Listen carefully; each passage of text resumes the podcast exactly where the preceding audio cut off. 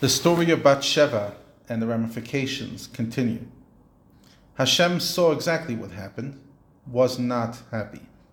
Hashem sent Natan the prophet, Natan Navi, to David to deliver a harsh rebuke. He came to him with a parable through which he hoped that David would realize the severity of his actions so that the prophet would not have to castigate the king directly.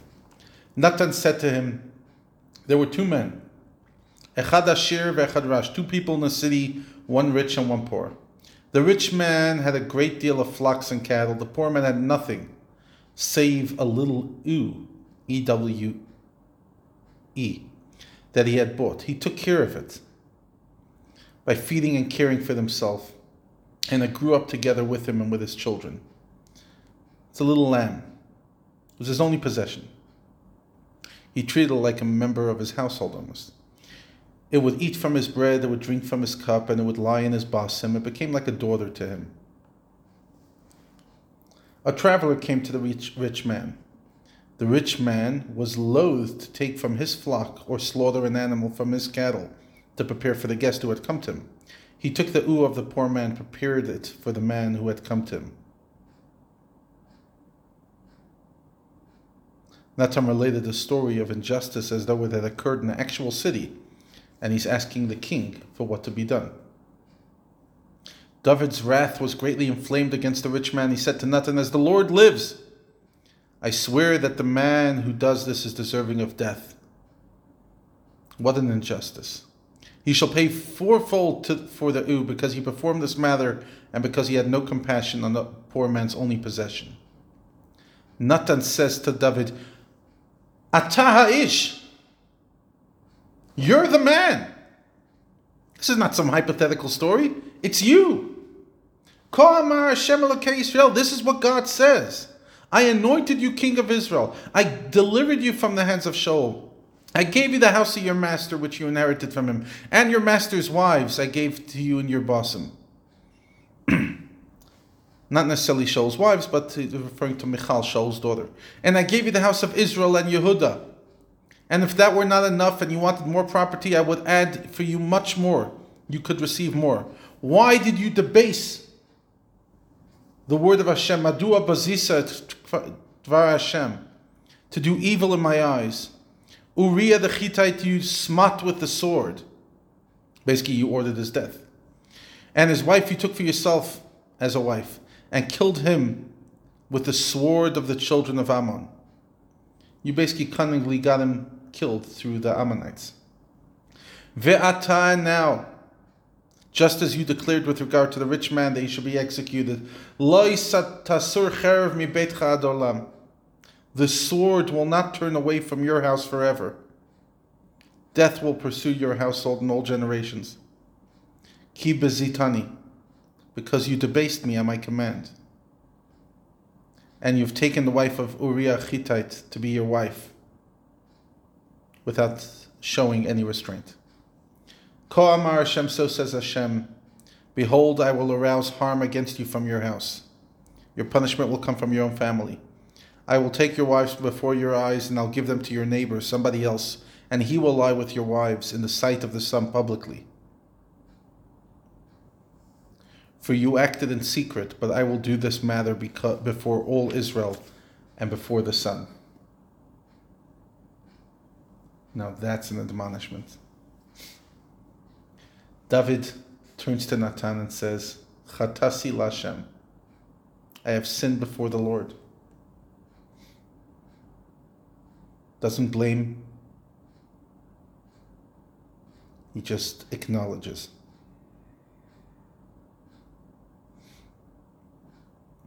There's no justification. He knows that.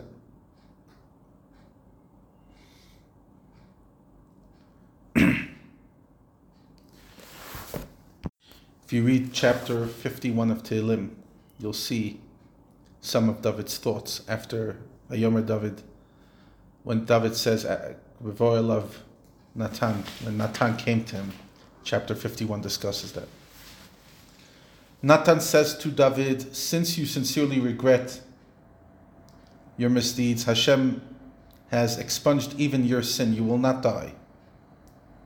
the course of the sword will not fall directly upon you. However, because you have scorned the enemies of Hashem, which is a euphemism for Hashem, in other words, you made Hashem upset, the baby that is born to you and Bathsheba will die.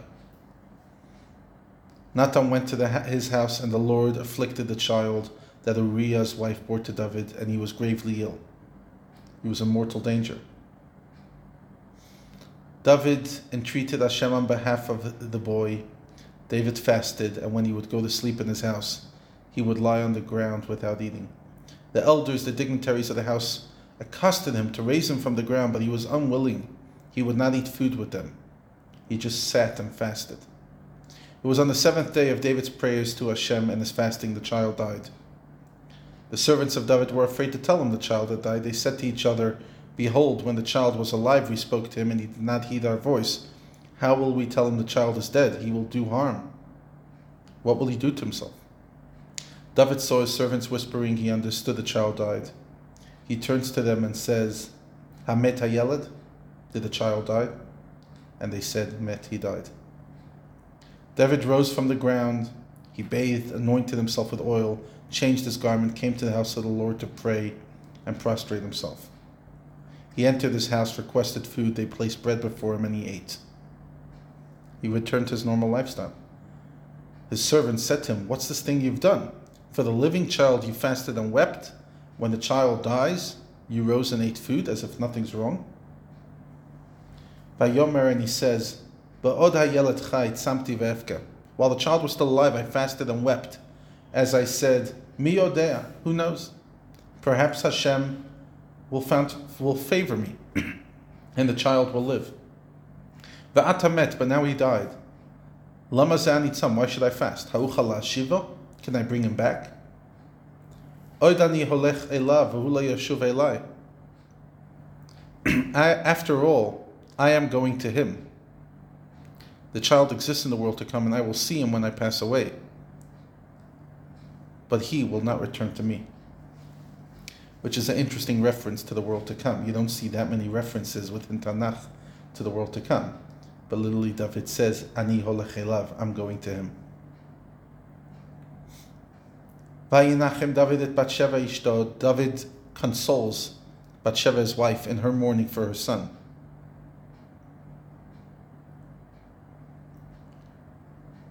He gives her promises including insurance that if they have another child, this son would rule after David. Later on, we'll see Bathsheba reminds David of this promise. That's King Shlomo. And David came to her and he lay with her. She bore him a son, and they named him Shlomo. Peace. Unlike the first son, which came from an adulterous relationship, this child was born from a healthy marriage. Bathsheba was now David's lawful wife, and the birth of the new child concludes the episode to a certain extent. And already from the beginning of the child's conception, the Lord loved him. There's an interesting point regarding whether it was literal adultery. In those days, it was the law that when somebody went out to war, they had to divorce their wife on condition. In other words, in case they die or they're lost, their divorced retroactively. So Kol Muhammad Beit David, whoever went to the war for the family of David, in other words, for the king, Kotev Get Ishto would prepare a divorce document for their wife. And that was so in case the person doesn't come back, uh, the wife doesn't have to stay in Aguna, she doesn't have to stay um, lost. Um, to make sure she gets the ketubah rights, to make sure she's taken care of, etc. So Uriah did give his wife a divorce document. So she was semi divorced. Technically, if she was fully legally married to her husband and David had been with her, they would not be allowed to marry each other because when a couple has an affair, when a woman has an affair when she's married with, an, with a man, um, and then she divorces her husband, she cannot marry this man. Asura labal or asura labayil. She's not allowed to marry the person that was with her or her husband anymore if she did it by choice. The question is, did Bathsheba do it by choice? Or was she just uh, in awe of the king and she couldn't stand, say no? Those are more the legal questions regarding this case. Hashem sent at the hand of Natan the prophet, who this time did not come to rebuke David, but for the opposite. Hashem sent a message and he called Shlomo. He gave him another name, Yedidia, which means beloved of Hashem, or the friend of Hashem, for Hashem truly loved him.